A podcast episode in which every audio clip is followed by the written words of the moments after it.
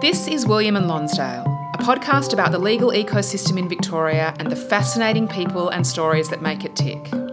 Today, your host Michael Green speaks with Emma Dunleavy, lawyer and principal at Russell Kennedy.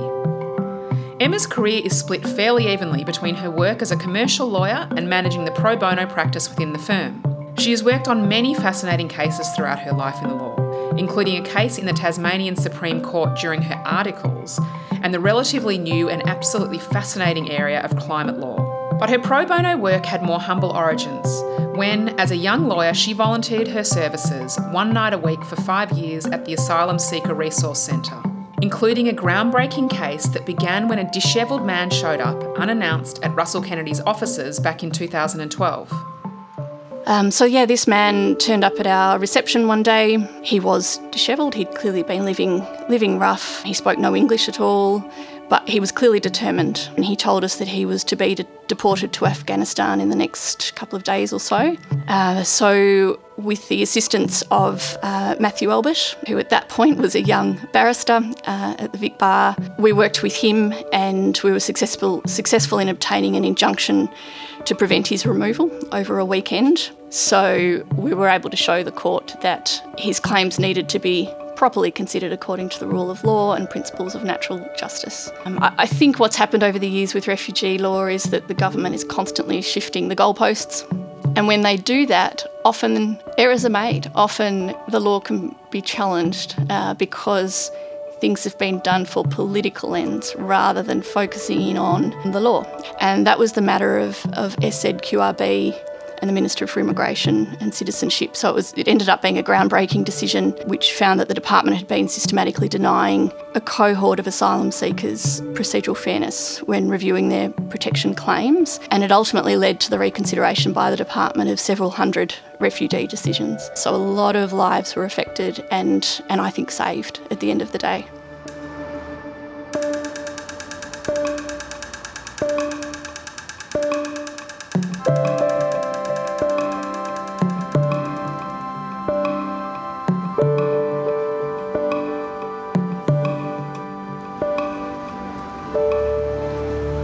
This morning, our guest is Emma Dunleavy. Emma is a partner at Russell Kennedy and manager of their pro bono practice, as well as having her own commercial practice.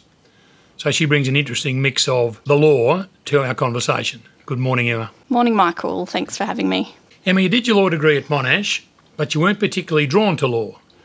You're more interested in politics major and your arts degree.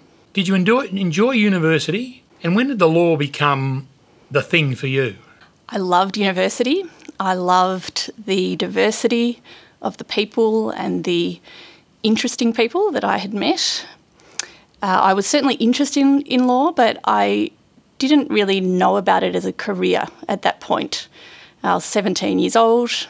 I didn't know many lawyers in our um, family network. We didn't have any lawyers in the family, so it was a bit, still a bit of a mystery to me. But I was certainly drawn to the public policy aspect of law. I, I knew that law had a role in affecting change in society and, and supporting those that needed support. But beyond that, I didn't know much much else. Um, I loved history, politics. Uh, was always interested in the humanities, and that was perhaps more my focus at that point. Um, I was doing a double degree in uh, in politics and law. You did your articles at Russell Kennedy, and articles can sometimes be uh, quite trivial sort of work in some ways. Yeah. But it wasn't for you because you're immediately involved in a major piece of litigation in the Supreme Court of Tasmania. Could you tell us what that was about? Yeah, sure. Uh, look, it's really a matter of timing. I just happened to be at the uh, right place, right time. Uh, this litigation arose. We were acting for the appointed administrator of a lady by the name of Louise Crockett, and she she had an acquired brain injury, uh, which resulted from an abscess she developed in her brain following a partial lobotomy, um, and that surgery was carried out as treatment for postnatal depression.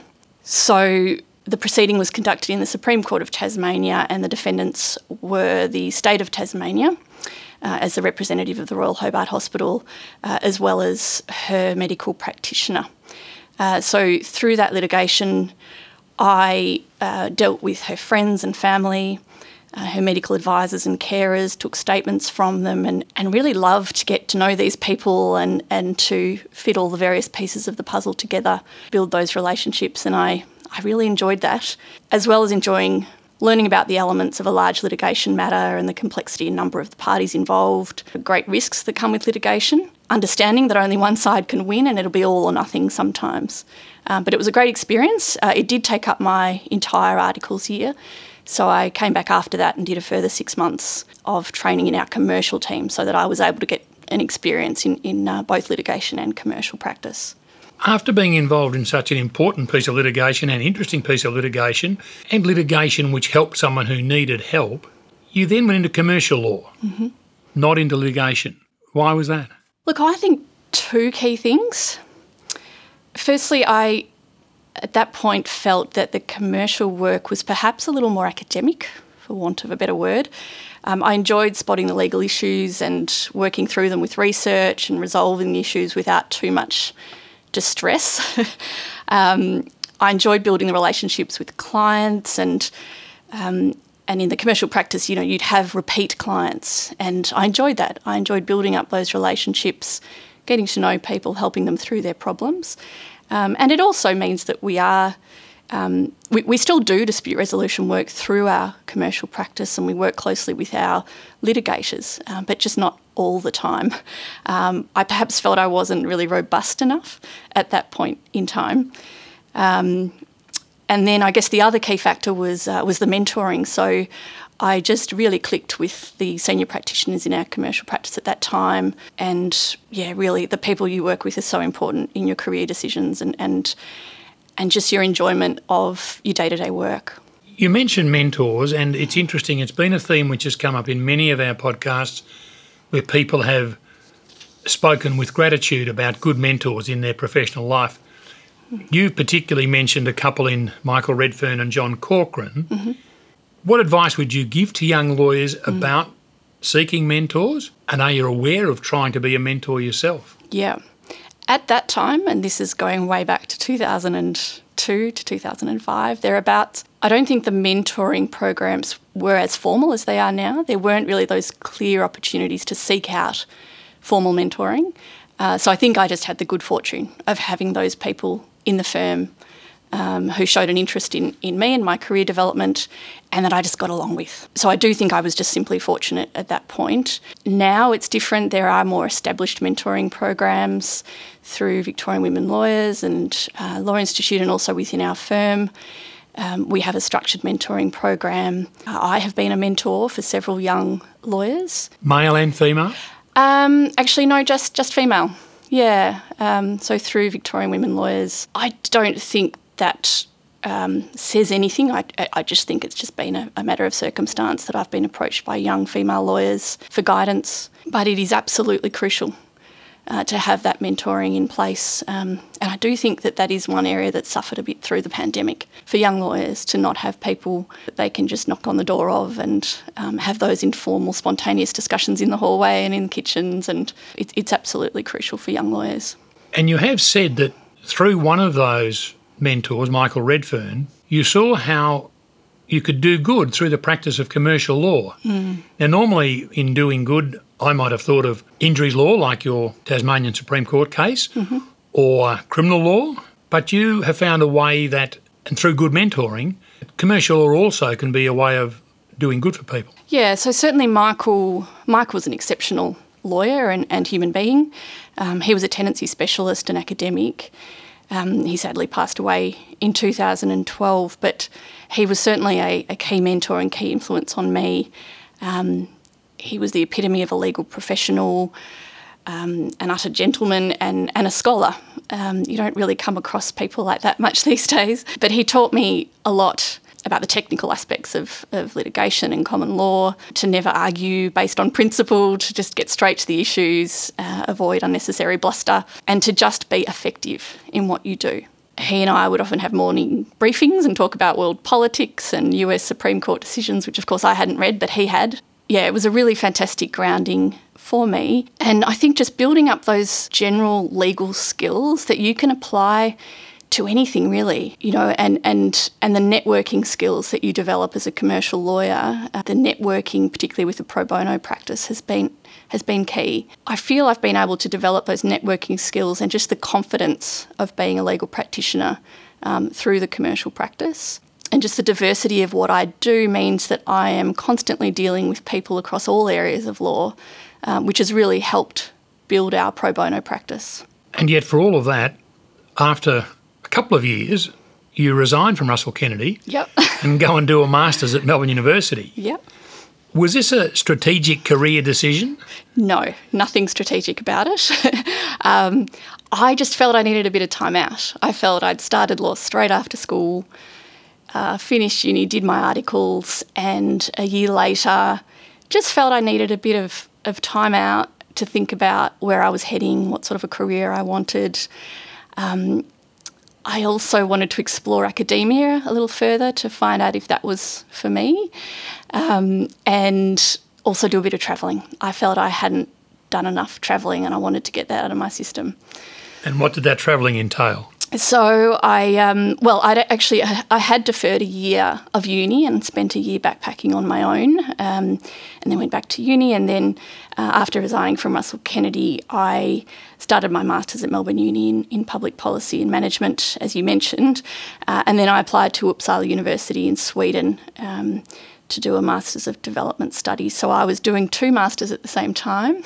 what, what is Development Studies? development Studies is um, it's a mixture of, I guess, economics and, and law, aspects of law and politics, mainly focused on, on um, developing countries and aid programs and yeah, combination of, of things. But um, but when I was studying that, I was mainly focusing on refugee issues, and I completed a thesis which focused in on, on refugee issues. So so that was in Sweden. I was there for a year. But look, I was open to whatever came along. I thought I might do a bit of field work, but I actually met my future husband, who is Spanish, and we travelled for a bit. And uh, I eventually returned to Australia. You return and you come back to Russell Kennedy, but I'll get back to that in a moment. I think even prior to that, prior to maybe when you were at uni first up, you were volunteering at the Asylum Seekers Resource Centre? I started volunteering there when I returned from Sweden. Uh-huh, so okay. I was back in Australia, so it was early 2005, and um, I had returned to Russell Kennedy at that point. So I was doing vol- voluntary work as part of their evening legal clinic. And what did that entail? Working in their legal clinic and assisting with asylum seekers to complete refugee visa applications or applications to the then Refugee Review Tribunal for merits review of a departmental decision refusing the visa. Yeah, that was a, a weekly clinic, rather grueling at times, but a fantastic, fantastic organisation, the largest organisation in Australia assisting asylum seekers and refugees in Australia. You know, it gave me the opportunity to, to meet some brilliant lawyers, human rights advocates, and to really get, get great results for people who needed assistance. You kept at it for five years and only stopped when you had your first child, Javier. Mm-hmm. You must have felt a strong commitment to it that you were doing worthwhile work. Absolutely. I think my interest in refugee policy and law goes back to university, probably earlier than that. I think I always felt from a very young age that there seemed to be uh, an attitude, and unfortunately, I think a prevalent attitude in the Australian community that, you know, if, if we're okay, we're not really going to stick our neck out for others. We might be charitable for those around us who we understand and who we relate to. Uh, but for people who might be outside of our understanding, outside of our social network perhaps, or might look different or have different religious beliefs, um, I think there has been a reluctance to, to help those people. And I think, unfortunately, that's um, we, we can see that, or it's resulted in certain government policy uh, in place in Australia today. In 2009, your first child is born and you go on maternity leave and you return to work a year later. Was that a seamless transition coming back to work? Did you just slot back into your old position or was there a lot of juggling involved to uh, cover many bases? I'd have to say it most certainly was not seamless. I'd like to pretend it was, but I can't. Uh, Javier was a ridiculously um, charming little guy and not a good sleeper. I went to sleep school twice with him and um, had a really beautiful first year with him, but it was difficult. Um, I was really sleep deprived and I wanted to do some work, but my brain couldn't cope. I certainly needed a full year of maternity leave before returning uh, to work. Look, my daughter Lucia was born four years after that, and that was a totally different experience. Yeah, everyone has a different experience with their children and trying to return to work. When you come back to work, you become involved in Russell Kennedy's pro bono program. Why did you do that? As I mentioned, I had uh, been doing quite a lot of research and academic work uh, on refugee law and policy. Um, so, look, I just approached uh, some partners at Russell Kennedy um, to see if they would be happy for me to do some of that work within the firm. And I already had built up some connections with lawyers and advocates uh, through the work at the ASRC, uh, and there was certainly plenty of work uh, to, to be done. So, um, and it also happened at that time that there was a young lawyer who had started at the firm, Sophie McNamara, and she had a strong interest in the area, and she'd done a placement at uh, Pilch, which is now called Justice Connect. Um, so the two of us took on some uh, refugee files together, and and we went from there. So the pro bono program had existed at Russell Kennedy since around 2003, and we had a pro bono committee. Um, and then since then, it's it's grown significantly, and yeah, particularly uh, in the area of the refugee law. Why does a firm like Russell Kennedy and other first and second tier firms have structured pro bono programs? It comes from the interests and passions of the lawyers within the firm, I think, first and foremost. There's also, I think, a recognition of pro bono being an ethic of service to the legal system and democracy and the public good. We have an ethical duty to use our specialist skills to respond to serious needs in the community um, for access to affordable legal services and to fulfil unmet legal need so, pro bono assistance marks us as professionals rather than just practitioners and business people. So, certainly the ethical aspect is very important, but I guess you do need people within the firm that recognise that strongly uh, and will support that.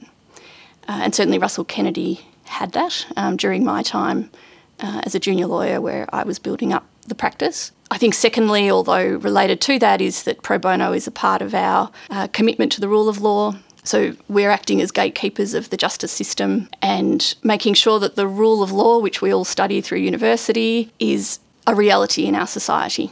And I guess again, related to that, it's part of recognising our privilege, the privilege that we have in having acquired skills at university and the networks that we have and the lack of barriers that other people experience that we don't experience. And I, I firmly believe we should use that privilege to get stuff done and to be a little bit subversive at the same time, to chip away and ensure that the disadvantaged members of our society are given a bit of a leg up. So, yeah, they're, they're the two key elements. And then I think, thirdly, from a business perspective, the Victorian government and Commonwealth government have, as if you want to be part of the group of law firms that are, are um, awarded government work, then you you need to commit to carrying out uh, a certain amount of pro bono work per year.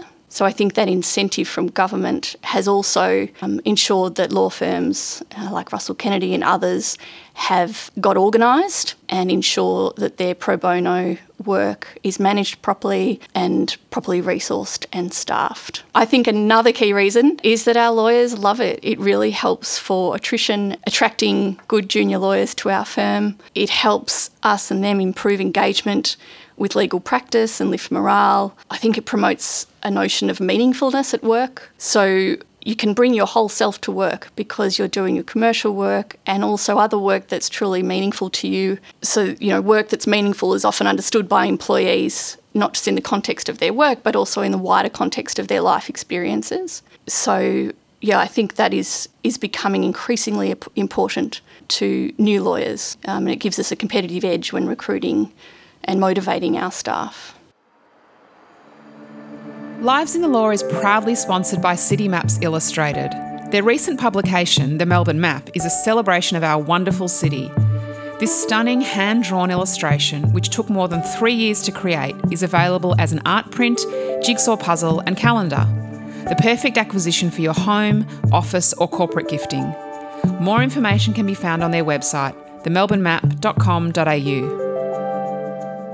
A large impact upon your pro bono practice, or maybe it even helped start your pro bono practice, Russell Kennedy, was a dishevelled man who walked in off the street. Who was he and why did it have such a large impact? So he was a uh, an Afghan Hazara man, and at that point, this was around 2011 or so, we had already been doing a lot of work within our pro bono practice at Russell Kennedy for unaccompanied refugee minors. So we'd been assisting young Afghan boys or men, um, as well as young Sudanese people uh, with family reunion applications, working with Victoria Legal Aid and community legal centres, legal clinics, and strategic litigation. So we had, uh, I guess, built up a reputation as a mid tier commercial firm that was able to resource and carry out that work. And so, of course, word gets around, and there was such a demand for legal assistance for refugees at that time that people were really quite desperate for assistance, and there was certainly little, if any, legal funding from the government. So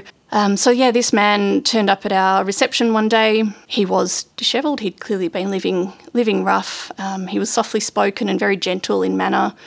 Um, he spoke no English at all, but he was clearly determined. And so we arranged to see him and determine what his legal claims were. And he told us that he was to be de- deported to Afghanistan in the next couple of days or so. Uh, so, with the assistance of uh, Matthew Albert, who at that point was a young barrister uh, at the Vic Bar and continues to this day to do some amazing work uh, for refugees, we worked with him and we were successful successful in obtaining an injunction to prevent his removal over a weekend. And then we were ultimately. Can I just yeah. say there, you say quite blithely, we mm. obtained an injunction over a weekend. Mm. It's not quite as simple as that. No, it? Getting, it's not. Getting a federal court judge um, available on the available, weekend. That's right. And to present, to prepare and present yeah. the material to that judge yep. to get an injunction. Yep. What did it entail? Look, his it was compelling because his claims hadn't been properly considered. So we were able to show the court that his claims needed to be properly considered according to the rule of law and principles of natural justice. But I would have to give full credit to Matthew Albert. he was able to identify these these issues and um, and prepare submissions. And as the solicitors, we just ran around and did what we were told uh, by him. And he's a fantastic advocate uh, back then, and he, he still is. So the barristers at Vic Bar just do amazing pro bono work, and, and especially in this field. Um, I, I think what's happened over the years with refugee law is that the government is constantly shifting the goalposts. And when you're. Is, that, is do- that to make it harder yeah. for the refugees to kick a goal? That's right. And when they do that, often errors are made. Often the law can be challenged uh, because things have been done for political ends rather than focusing in on the law and how we should be protecting the rule of law and human rights and our international obligations and so forth. Um, so that focus on political ends has meant that um, that there's often been scope for successful legal arguments. How did the uh, this Hazara man? How did that matter finish up? Mm, so, so we got the injunction, and then ultimately we were successful in proceedings in the full federal court, uh, and then in the High Court, um, and that was over 2012, 2013, and that was the matter of of SZQRB and the Minister for Immigration and Citizenship. So it was it ended up being a groundbreaking decision which found that the department had been systematically denying a cohort of asylum seekers procedural fairness when reviewing their protection claims and it ultimately led to the reconsideration by the department of several hundred refugee decisions. So a lot of lives were affected and and I think saved at the end of the day. Can I just clarify so in in taking a case to the High Court, which is uh, the pinnacle of legal work and litigation, certainly um, in our society. There's a huge amount of work involved with a mm. large number of people, countless hours. All that's done pro mm. bono. There's no, right. not one cent came from any outside source to help fund Russell Kennedy, to help fund the barristers. The barristers. Mm-hmm. Everybody no. did it for free. That's right. So when taking on those matters, of course, you need to be aware of that, and you need to be ready to to cop a lot of expenses along the way: application fees, disbursements, interpreters, translators, all of that requires uh, a lot of support, funding, let alone the time, hundreds of hours. And uh, I guess we all should say thank you to firms like Russell Kennedy for doing it and members mm. of the mm. bar, not mm. just the Victorian bar, I'm sure yep. all of the bars around Australia and firms all around Australia. Keeping on with the pro bono work, Russell Kennedy awarded the Children Law Award, if I've got that title correct, Who makes the award and, and what did Russell Kennedy do to receive it? Yeah, so it was the National Children's Law Award for Outstanding Legal Representation. We given that award as part of a, a, consortium. So it was called the Unaccompanied Humanitarian Minor Consortium. That was a group of organisations, including Russell Kennedy, community legal centres such as Flemington Kensington and Springvale Monash, the Refugee Minor Program at the then DHS, and, and Justice Connect, of course, um, other migration lawyers such as Carina Ford, migration. Uh, who's a leading migration lawyer. So we had all been working together over many years to help uh, young, mainly Afghan refugees in Australia to reunite with their families. So, Australian refugee policy had been very deliberate over the years in ensuring that families were kept apart. So, often a young male in the family would take the dangerous journey by sea through Asia and to Australia. They'd be granted a refugee visa in Australia and then they would seek to sponsor their family to join them in Australia. But because of their mode of arrival to Australia, and their classification as, as so called irregular maritime arrivals, legal barriers were placed in their way. So the consortium worked together to engage in advocacy strategies and, and pool diminishing resources to obtain the best possible, possible outcomes for those young refugees and their families. So we created uh, legal templates and submission templates and country information um, to build the capacity of lawyers and migration agents working with that client group. We coordinated and staffed legal clinics to assist the young people who were um, without legal representation. And as a result of the consortium's work, we assisted uh, well over 400 people with family reunion applications, and, and many family, families, as a result, were reunited in Australia uh, despite initially receiving wrongful rejections um, of their applications by the Department of Immigration. So it was really important work.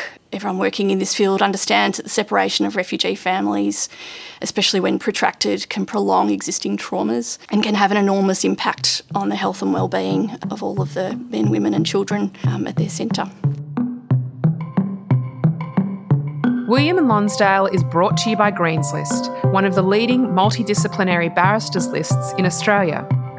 Greens list believe in promoting conversation around the ideas and issues that shape not only our legal system, but our wider community.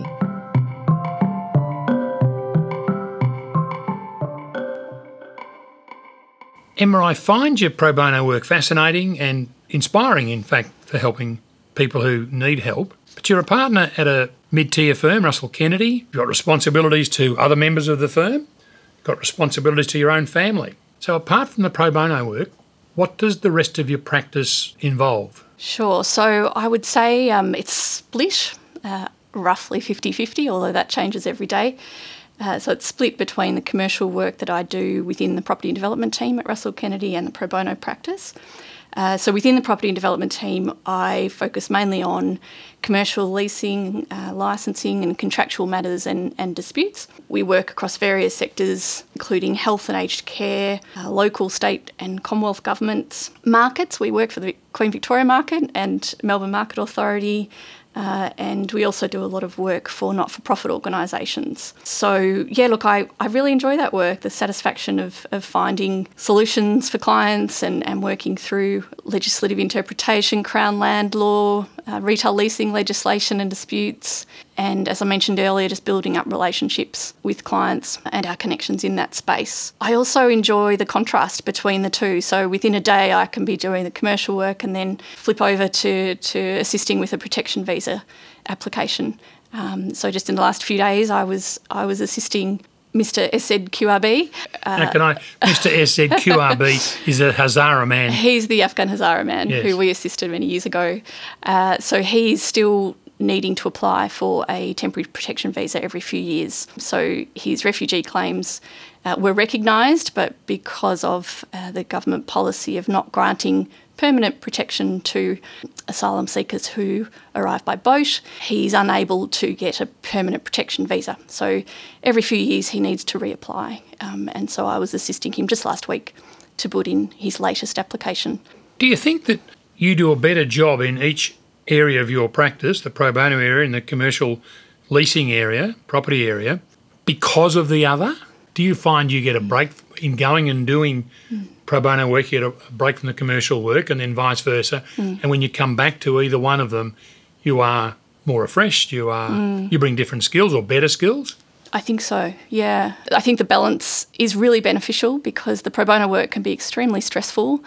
Um, a lot of us have been dealing with traumatised clients for many, many years, and I think we as lawyers suffer vicariously as a result of that, and we often don't recognise that or seek the assistance that we need to continue to work in that area. Um, so, and there's a very high incidence of burnout uh, and stress amongst lawyers. So, again, I think I'm just fortunate that I can do that work, but also have a bit of a break and also be supported by the firm in doing that work. So we have we have other staff, we have the resources. Um, we get psychologists in to, to speak to our lawyers who are working in that space and to assist them. You've really got to look after yourself to be able to get results for clients and to continue uh, working in this space. In preparing for today, Emma, I read about the fact that you're breaking new ground in the area of climate justice. What is climate justice and what role does the legal profession have to play in the area of climate justice? Addressing climate justice involves recognising the impacts of climate change will not be borne equally or fairly amongst us all. So impacts will differ between the rich and poor, older and younger generations, Indigenous and non Indigenous people, um, and the poor and vulnerable will suffer first and be worst hit. And often they will be the ones um, who have disproportionately low responsibility for causing the emissions uh, responsible for climate change.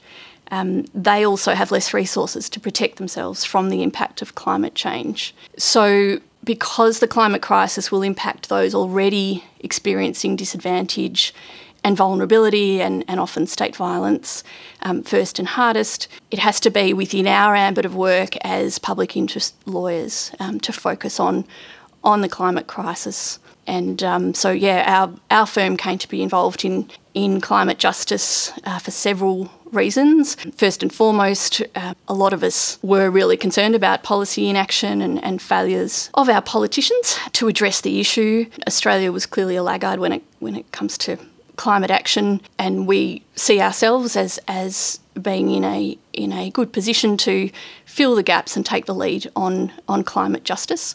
It's part of our ethical duty, which I mentioned before, to use our specialised skills to respond to the systemic issues and needs in the community um, in this era of climate change. Yeah, we, we had a number of, of lawyers and including partners who were really passionate about about the issue. John Corcoran, one of our senior partners, attended a, an International Bar Association international conference several years ago and, and met Mary Robinson. Mary Robinson, who was president of Ireland? That's right, yes. And had yep. a role with the UN as well, I think? That's right, yeah. Uh, and she has her own task force and organisation, and she's been leading the way uh, in this space. Uh, and so on John's return to Australia after this IBA conference, he and I had a chat, and, and the networking continued.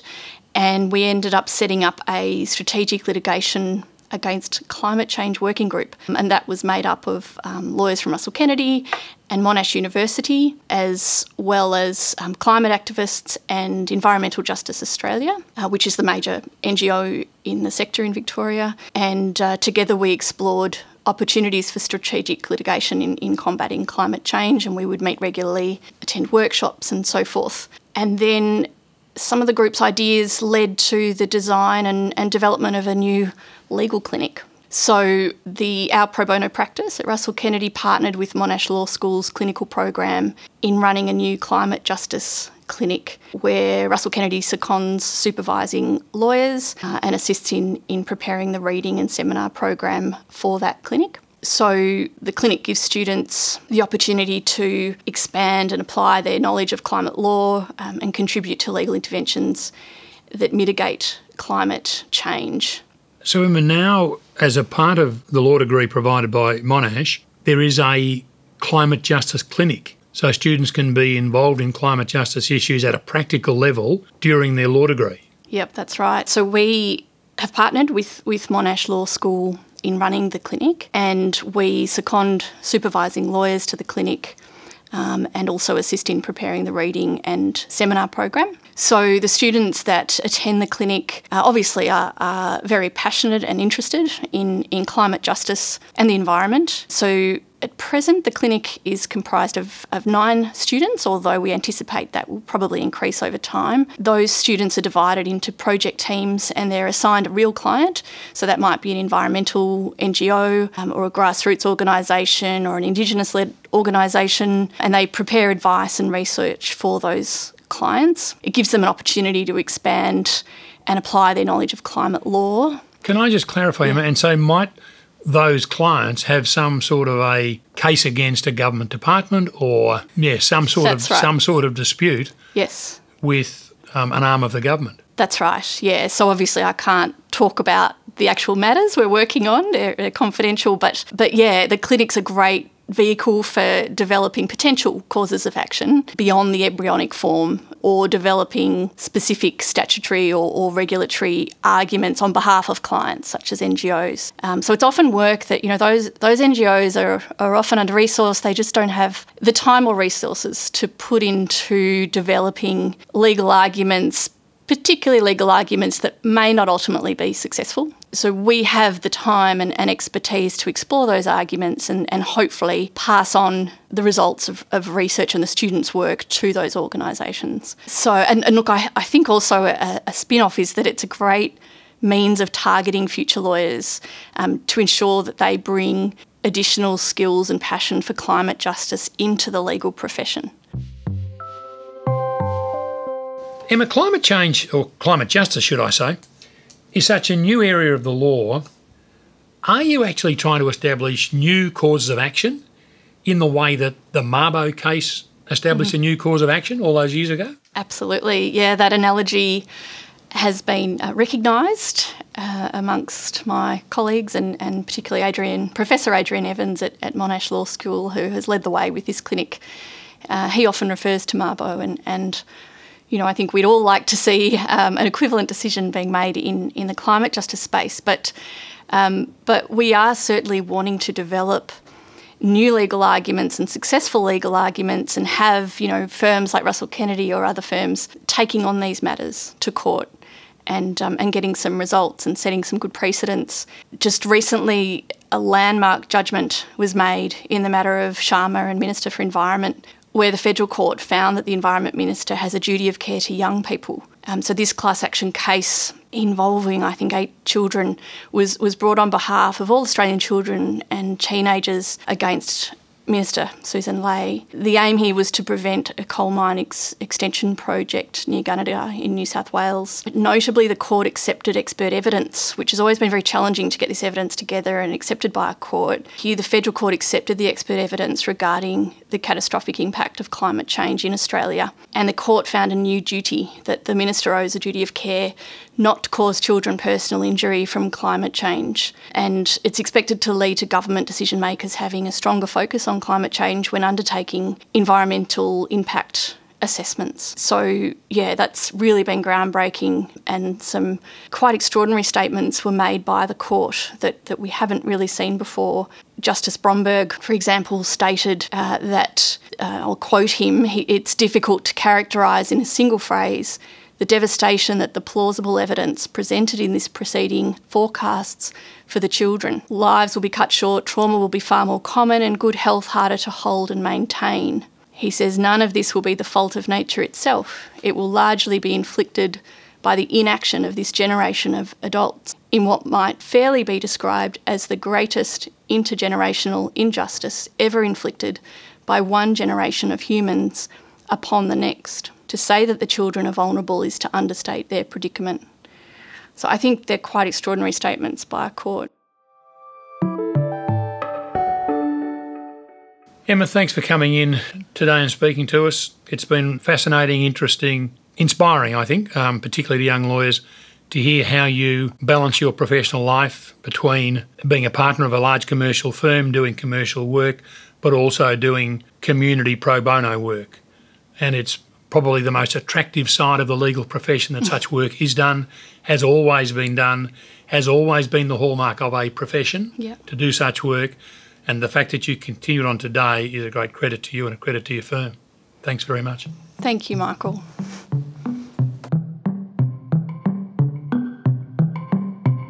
Show notes from today's episode can be found at greenslist.com.au forward slash podcast. There you'll find links of things talked about in this episode, a transcript of the show, and some wonderful photos of our guests. Your host is former lawyer and Greenslist clerk Michael Green. Our show is produced by me, Catherine Green, mixed and mastered by Windmill Audio, and recorded by Alex McFarlane, who also wrote and performed all the music for the series. If you're enjoying Lives in the Law, please tell your networks, subscribe, rate, and review the show. We acknowledge the Wurundjeri people of the Kulin Nation as the traditional custodians of this land and pay our respect to their elders past and present.